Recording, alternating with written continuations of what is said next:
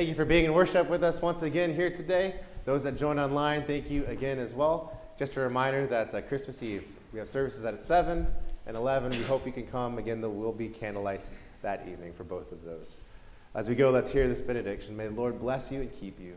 May the Lord make his face to shine upon you and be gracious unto you.